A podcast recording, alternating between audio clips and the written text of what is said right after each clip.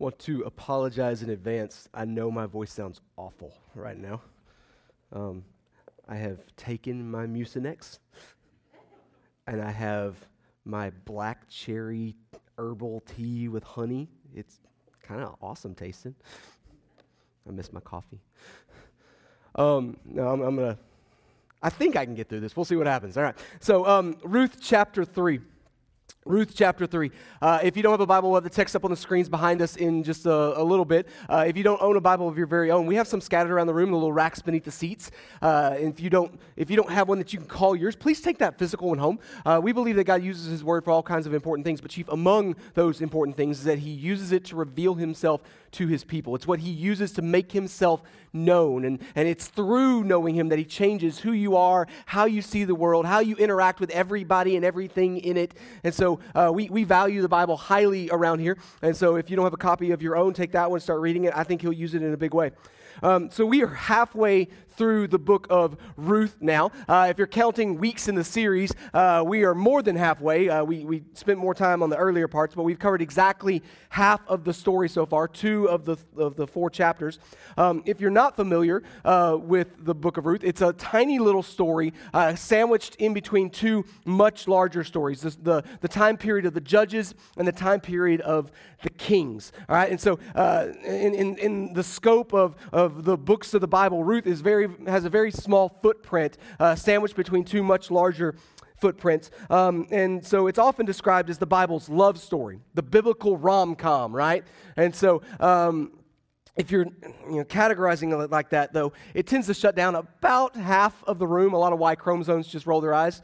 All right, um, I'm, I'm going to cough a couple times through here.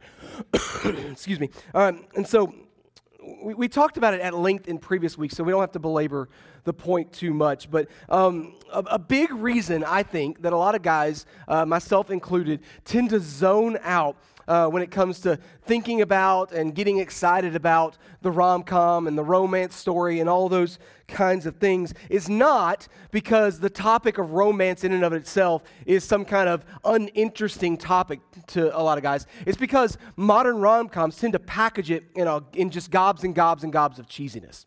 All right? Uh, the problems aren't real problems, and the solutions aren't real solutions.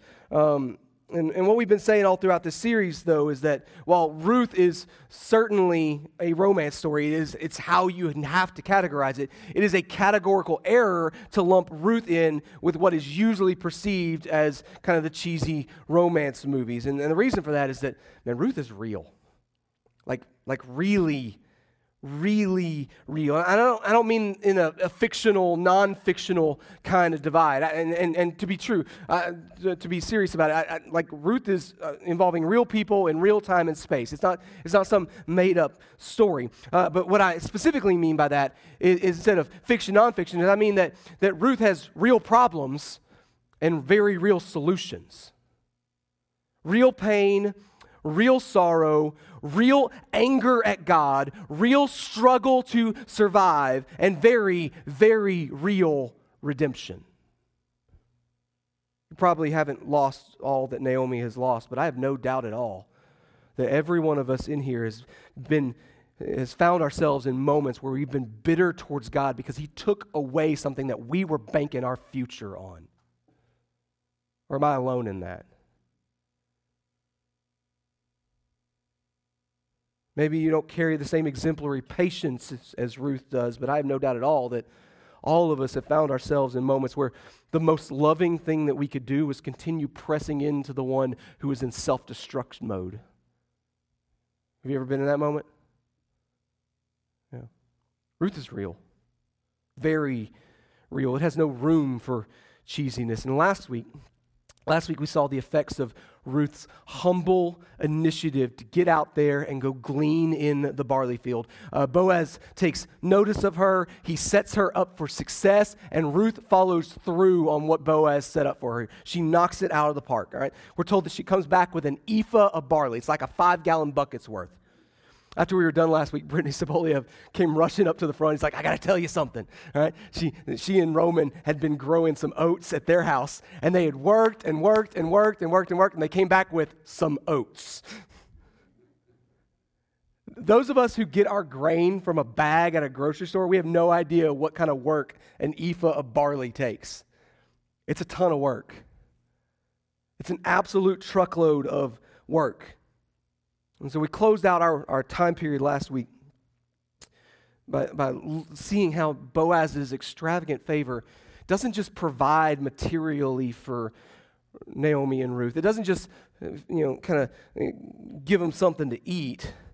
We, we saw that it begins to bring something new out of Naomi, too. Right? Naomi's going, well, wait a second. Whoa, whoa, whoa. Like, where did you go? Whose field did you go and glean in? And at the very end of our time, we saw that she also goes, Well, wait a second, I forgot to tell you. Boaz is one of our redeemers. One of our redeemers. Redeemers were members of the extended family who could step in and help with financial and legal help, legal issues. And I don't know about you, but that, that seems, I don't know, uh, like a gigantic plot point for when Naomi and Ruth are in a bunch of financial and legal issues, right? Seems like it's going to come up in the story. So, you ready to look at that next piece? Chapter 3, verse 1. Then Naomi, her mother in law, said to her, My daughter, should I not seek rest for you, that it may be well with you? Is not Boaz our relative with whose young women you were?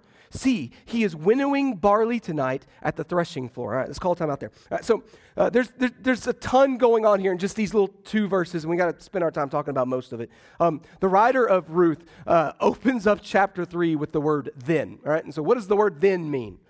Uh, when exactly is this conversation happening? Well, um, we closed out the end of chapter 2 with Ruth and Naomi having a conversation, all right? Uh, and, and like like, is that is, is it a part of the same conversation? Are we still talking? What's what's going on here? Um, and there are a small number of people who argue that it is, that it's that it's an extended conversation. Naomi keeps going here. Uh, the very end of chapter two, verse twenty-three, um, kind of looks ahead in the story, and, and, some people argue that now we're back to the present tense. All right. Um, most people, though, just assume that it's a different, meaning second, conversation that Naomi and Ruth are having sometime later. And a big clue why we assume that is because we're told that Boaz is, quote, winnowing the barley. We talked about beating out the barley grain last week, and, and that means exactly what you think it means literally beating the stalks of the barley so the grain falls off. You, you don't want all the stalks. That's, that's silage that you can give to the cows and give to the pigs. All right, or well, I guess they wouldn't do that in a Jewish context, but give to the cows, that'd be great. All right, uh, but you don't want the stalks. You can't eat that. You can't do anything with it as a person. And so they beat out the grain, literally beat them just heck out of it, and like so the grain would fall off. All right? And they would do that at the end of each day as they were harvesting. All right? But winnowing is different. It's the process of separating the chaff from the kernel. And so you would continually toss it in the air and let the breeze in the evening kind of carry the lighter chaff away, and you'd be left with the part that you want. You do that at the end of the harvest when you got a big old pile of grain to deal with. And that means that this is happening, this conversation is happening sometime during the next probably month or two of Ruth continuing to go out into the fields and glean in Boaz's field. But notice what Naomi says. She says, Should I not seek rest for you? Should I not seek rest for you? Uh, are we all on the same page here that Naomi's looking and acting differently than she has so far in the story? Something's gotten into her, right? She's completely changed her tone. Excuse me. In the first half of the story, every word out of Naomi's mouth was filled with bitterness, right? Like everything she could say when she had opportunity to say something was filled with bitterness. Even in chapter one, when she's trying to send uh, Ruth and, and uh, Orpah back home, uh, you know, send the girls home for their own good, her logic is factually accurate in that moment. It's correct in that moment, but it's driven emotionally by her running away from a relationship. Like she doesn't want to be who she knows that they need her to be. So she's darting away from that. But here in chapter 3, we don't see bitterness and self loathing anymore. That's not in her tone anymore. We don't see her casting blame on God for every bad thing that she can point to. Now, there, there appears to be an others focused desire to serve Ruth buried in her tone. While Ruth's assertiveness initiates the actions of chapter 2, it appears that Naomi's assertiveness is about to initiate the actions of chapter 3. They both have it. But what's the deal with rest? What's she talking about? Should I not seek rest for you? Well, I think Naomi finally understands that Ruth has sacrificed so, so much for her, and it's time for Naomi to turn around and do the same. That's what she's talking about. And she's, she's going to do that in the way that she is uniquely capable of doing that, acting like a Jewish mother. Jewish mothers are a special breed.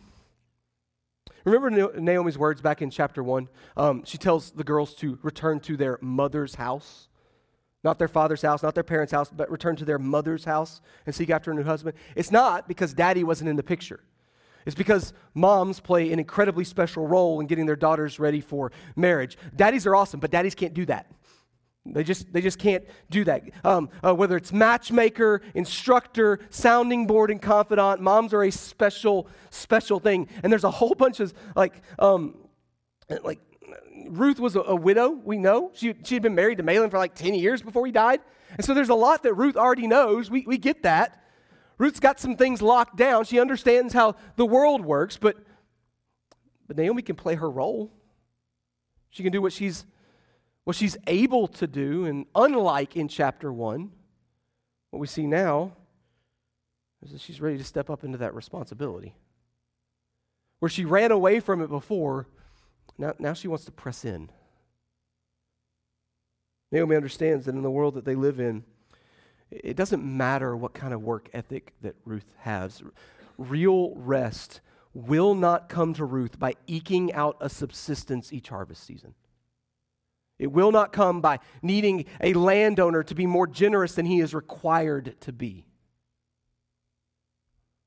Naomi understands that real rest will come through marriage. And I'm fully aware that that's the kind of claim that would get a man run out of town these days, right? Like you're not allowed to say things like that anymore. But it's wrong to hear that as an indictment against Ruth's work ethic. It, it, it's not an indictment against Ruth's ability to work hard and do everything she possibly can. We've already clearly seen that not only can she, but she will. She will do. That's not the issue here. No, the rest that Naomi wants for Ruth is more like a finish line. A finish line, a happily ever after that she can call her very own, right? With a man who truly sees her and cares about her deeply. It's a happily ever after that carries with it the regular rhythms of daily life and the prospect of children and with the full integration of a foreign woman into a Hebrew town, into Hebrew culture and community. See, Naomi wants to give Ruth a very real home with a very real future, and she knows exactly how to get Ruth from point A to point B. She knows the steps involved. Ruth has dug in, clung to, made sacrifices for, and willingly emptied herself of incredible opportunities that were on the table for her, all so that she could serve someone else she loved. And now, now Naomi says, I'm going to do that for you. I'm here for it. Let's go. I'm going to do everything I can to get that for you. And this Jewish mom knows exactly how to get there. Despite what our culture may misunderstand and I think even intentionally sometimes misdefine about marriage.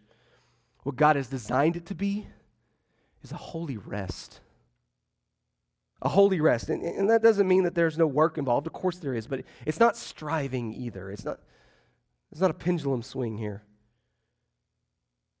The, the very things about Ruth's character that enable her to, to, to kind of handle her business while she's st- still single, those are the exact things that are about to make Ruth an incredible wife. Naomi knows this, Ruth knows this, and in chapter 3, we, we see Naomi step up with a plan to get Ruth there. But it's not just some utilitarian task either. Uh, do, you, do, you, see the joy and anticipation in Naomi's tone here? Um, th- this is the first thing we've seen Naomi be excited about since her sons died.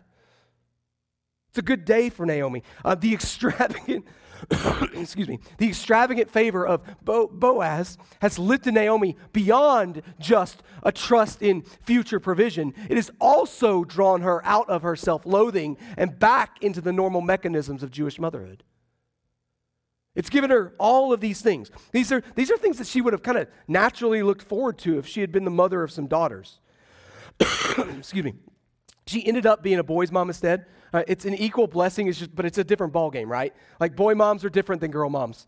All right. Um, but you could argue here that, that Naomi now gets to like actually enjoy something that she otherwise missed out on. And she seems a little giddy about it. Ruth, I got a plan. Let's go, Ruth. I, I, got, I, got, I got an idea. Let's do it. Oh, what joys someone else's unmerited favor has brought on this household. Boaz's generosity affects far more than whether or not their bellies are full. He's breathing hope and joy and anticipation into this family. It's beginning to draw good things out of Naomi, and it's about to draw some really good things out of Ruth as, as well. So, so Boaz is expected to be in a certain place. He's expected to be down at the threshing floor, right? So whether all the landowners, you know, spent all their time down there or they had some kind of shift system worked out, we, we don't really know. Uh, we can assume that Boaz's livelihood is tied up in that giant pile of grain, right? So he's probably not going too far. Um, but whatever the reason that Boaz is there, Naomi expects Boaz to be there at a very specific time, and it's time to hatch a plan, right? And so we see that plan start to play out in verse 3. I'm going to cough again. I feel great. Yeah. All right. All right. Chapter 3, verse 3. Uh, Naomi tells Ruth this Wash, therefore, and anoint yourself, and put on your cloak, and go down to the threshing floor, but do not make yourself known to the man until he has finished eating and drinking. All right, Ruth, it's time to take a bath. Woo! I probably shouldn't woo. All right. Naomi instructs Ruth to kind of go get all dolled up and go down to the threshing floor. That's the instruction, right? However, but, but this, is not, this is not just a bath for hygiene's sake. It's not just a bath for hygiene's sake. There's a turn here in how Ruth is presenting herself to others. However long it's been since Mahlon has died, and, and remember, it hasn't been all that long. It's like maybe a few months. It hasn't been that long. That means that Ruth has probably been wearing all this time specific clothes that publicly identify her as a widow in mourning. Several times throughout the Old Testament, we see this, that specific mourning clothes were a, a thing that, that, that, people wore, whether it was a garment made out of sackcloth or some other kind of rent material. And, and we have some kind of visual cues for, for mourning in our own culture today. And, and like the death of Queen Elizabeth actually helped to kind of illustrate a lot of that for us. Like BBC reporters all switched to black ties, right? Uh, a lot of sports teams in the UK put on uh, black armbands for a couple of weeks. Right? So it's a visual cue that an individual or even an entire nation is in a season or a period of mourning. And the Old Testament has the same kind of stuff. Same stuff. All right, and so we see mourning garments uh, in the story of Tamar. I uh, remember that not at all kid friendly uh, story between her and Judah that we talked about a couple of weeks ago. Tamar takes off the mourning clothes and then does what she does, disguises herself, and then afterwards she puts the mourning clothes back on. That's how the story works. In Leviticus 10, we see that God explicitly forbade Aaron and his other sons from showing any signs of mourning, clothes or otherwise, uh, when his other sons uh, were morons and, un- and, offered unauthorized sacrifice, and God had to kill them. Right? God told Aaron, no, no, don't show any mourning because that'll set the wrong tone. We also, a couple of times in the Old Testament, get to see people coming out of a season of mourning. Our best example of that is 2 Samuel 12 when King David is mourning the death of his firstborn son with Bathsheba. If you're not familiar with the story, the child is stillborn, and we're told that David, quote, arose from the earth and washed and anointed himself and changed his clothes, and he went into the house of the Lord and worshiped. And then he went to his own house, and when he asked, they set food before him, and he ate. So there's a period of mourning. Everybody uh, else around that person has visual cues to understand what's going on. But then after a little while, it's, it's time to move on, right? And what's the first thing you do when it's time to move on? You change the visual cues. In our context, it's to go back to wearing the colorful ties and take off the black armband. In Israel's context, you take a bath, you change your clothes, you anoint your head with oil, and you get back out there to the normal rhythms of life. That's what you do. That's exactly what we see in Naomi's instructions here to Ruth. My daughter, I want rest for you. Go take a bath. My daughter, I want rest for you. It's time to take the next step and move on. Naomi instructs Ruth to go and bathe, not because she hadn't bathed in all this time, but because she's going to present herself to a suitor. It's time to get prettied up. Unless you're a single guy, everybody in the room understands just how much goes into a girl's bath time when it's time to take the feel pretty bath. It's a ridiculous affair. The bathtub at our house is full of bathing products. You want to guess what percentage of them belong to me? It's a very small percentage. I counted this morning. Every once in a while, I'll run a bath for Katie. It's not because I'm trying to be sweet, it's because I'm secretly trying to put twice as much bubble bath in there so we'll run out. oh no, we're all out of Japanese cherry blossom. Oh. All right. That's okay. She'll buy more tomorrow. All right. Ruth, take a bath. Take a bath. Uh, anoint your head with the perfumed oil. Put on a cloak because it'll be cold outside. I'm going to send you down to the threshing floor. But don't make yourself known until everybody's feasted and had their fill, had their drink. So, what's that about? Well, harvest time in a farming town is a big old deal. It's a big old deal today. It was a bigger deal back then. And it's an even bigger deal when you just came out of a famine. This is a time to celebrate. Money's flowing, bellies are full, everybody's having a big old time. It's a very happy day in Bethlehem. So there'd be feasting each night. Everybody's having a good time with it. And look at verse 4. But when he lies down, observe the place where he lies. Then go and uncover his feet and lie down, and he will tell you what to do. All right, so welcome to the, wait, what did she just say moment in the book of Ruth?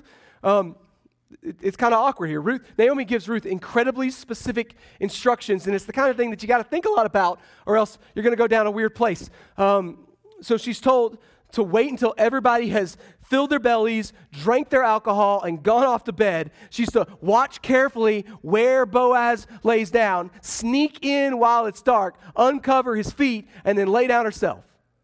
What do we do with that? That's weird. Right? We're all on the same page. That's weird.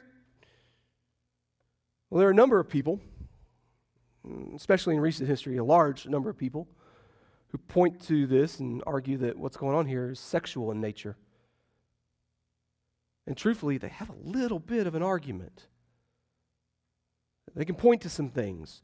The Hebrew can absolutely be translated in that kind of euphemistic way. There are occasions in the Hebrew where the, a word for foot probably means something other than foot.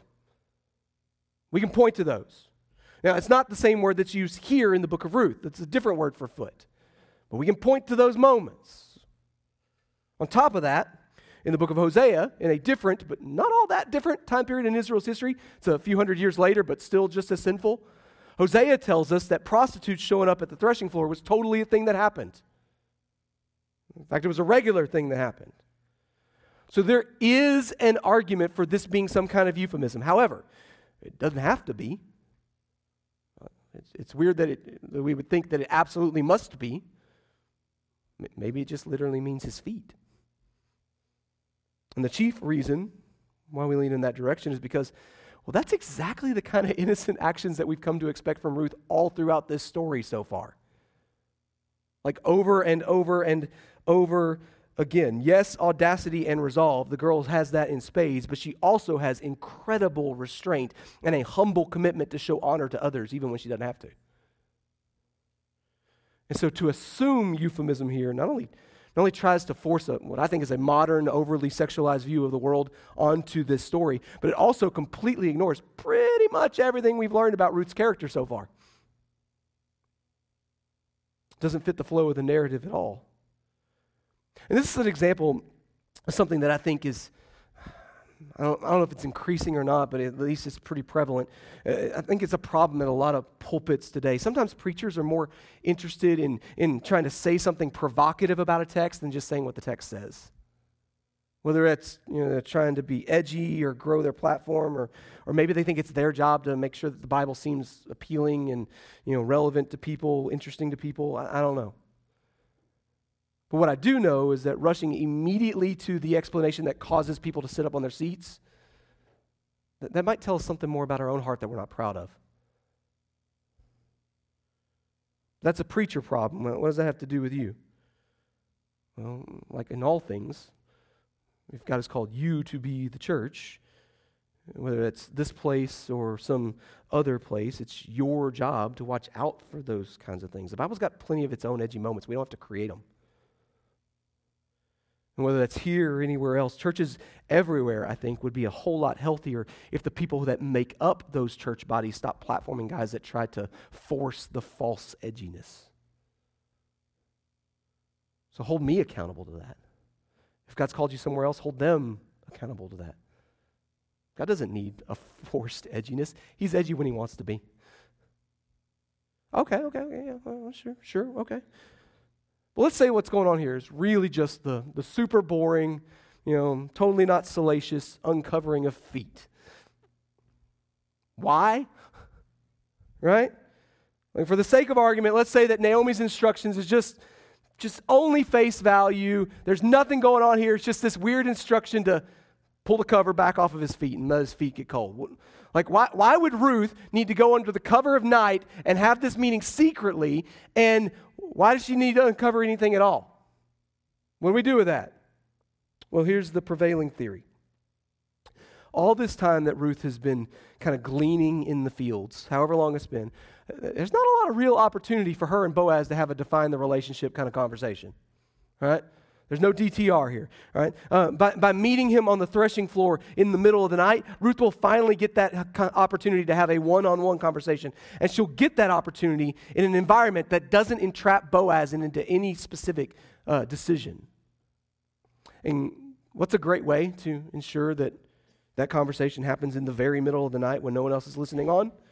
you do something that will cause Boaz to wake up in the middle of the night. You make his feet cold. We're allowed to call this a really crazy plan. What it's not is a manipulative plan. Those are two different things. Naomi's got a little bit of a crazy streak, all right? We, we like that about her. She shows a, a keen savviness here. She's instructing Ruth to work a little bit of an angle, but that does not mean that she's instructing Ruth to go do something sinful. There's a line there. And nothing about what we know about Naomi, and especially Ruth, would cause us to believe that Ruth is willing to cross that line. In fact, we can even go a step beyond that. Uh, Naomi explicitly shows her trust that Boaz will do what is right by closing her instructions saying, He will tell you what to do. He will tell you what to do. Naomi is full of confidence that Ruth will be okay. She's sending her kind of to a not so uh, safe place, uh, but she's, she's sure that everything will be on the level. Ruth, take a bath, put on the perfumed oil, uh, get his attention in private, and then Boaz will take it from there. He'll handle it. Well, it's so easy to overlook. Man, I really love, absolutely adore Ruth's response in verse 5. And she replied, all that you say, I will do. Over and over and over and over again, church. Resolve and humility. I, am becoming a big old fan of Ruth. I don't know about you. Anybody else? I picked on her earlier for her fancy bathtub products, but honestly, resolve and humility are two of the pile of things that I really love about my wife, Katie. She's got those in spades too. Boaz's extravagant favor does not create these character traits in Ruth, but it sure does create an incredible platform for them to shine. Doesn't it? Husbands, whatever is Christ like in your wife, you create the same platforms for that to be shown when you act in Christ like ways towards her. Show her off. There's a lot to love and celebrate about Ruth. We're going we're to hold off until next week to to look at Boaz's reaction, but I think he's going to like what he sees. I think he's going to be very interested. And while the physical is included in that, uh, it's by no means limited to that. Not at all. But what do we do with this stuff? Like, how can we respond to, to God's word this morning? Well, if you're here and you're a follower of Jesus, our response is the same as it is every single week. We, we repent of sin and we lean into what God is revealing about himself in the text. And this week, I think he's showing us that he is working and redeeming far more than just the problems we see in front of us at the given moment. Like, do we, do we actually do we actually believe that that's true? Like we, we kind of have mental assent that that's true, but we don't often trust that that's true.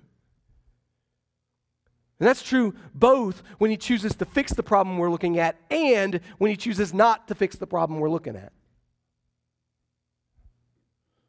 So our response this week probably needs to take the shape of a celebration and a, and a, thankfulness to the one who sees all the angles and is pulling all the strings and putting all the pieces in place long before we're even aware of what all the pieces are. I'm going to pray and we're going to sing. That's a, that's a time that we set aside to give opportunity to, you know, to, to translate that heart response into some kind, something more tangible. But, but what if you're here this morning and you're not a follower of Jesus? What about you? How can you respond? By meeting Jesus. It's as simple as that. The Bible teaches that all people, by default, are separated relationally from God because of our sin, that we are owed the just and right punishment for sin death. The Bible also teaches that it is while we were still sinners that Christ died for the ungodly, the eternal Son of God. He put on flesh and he dwelt among us. He lived the sinless life that neither you nor I are capable of living. And he died on the cross as an innocent sacrifice in our place to make full and final payment for our sin. And he was raised again from the dead as a vindication of his perfect and sufficient righteousness. And now, as the king who conquered sin and death, he calls on you in this moment to respond to him in repentance and faith, to turn away from your sin and to turn to him as Savior and Lord. And I'd, you can do that today. I'd love to be helpful to you. I'm going to be down here while we sing. We can talk if you want to talk. Maybe you're here this morning, you need to respond in some other kind of way. Maybe that's by formally joining our church family, or maybe that's by uh, being obedient to um, Jesus' command to be baptized, or maybe it's time to publicly say yes to some calling he's placed on your heart to take the gospel far away from here. I don't know. Whatever it is, we want to be the kind of church that helps you uh, walk those pathways he's calling you to walk. I'd love to be helpful. But whoever you are, and however God's word is calling you to respond this morning, let's all respond together right now. Father, you're good to us. Thank you for the scriptures. Thank you for the book of Ruth. Thank you for a humble resolve and even a crazy plan. Thank you for grace that not only fills bellies, but draws us out of self loathing and out of mourning. Thank you for being the kind of God who send redeemers that redeem eternally and even the little things right now. Thank you for getting my voice all the way through this morning. Father, help us respond well. God, for those here who don't know you yet, would you make yourself known this morning? Would you draw people into your kingdom today? Make yourself known. Open eyes to see and ears to hear, hearts to know you.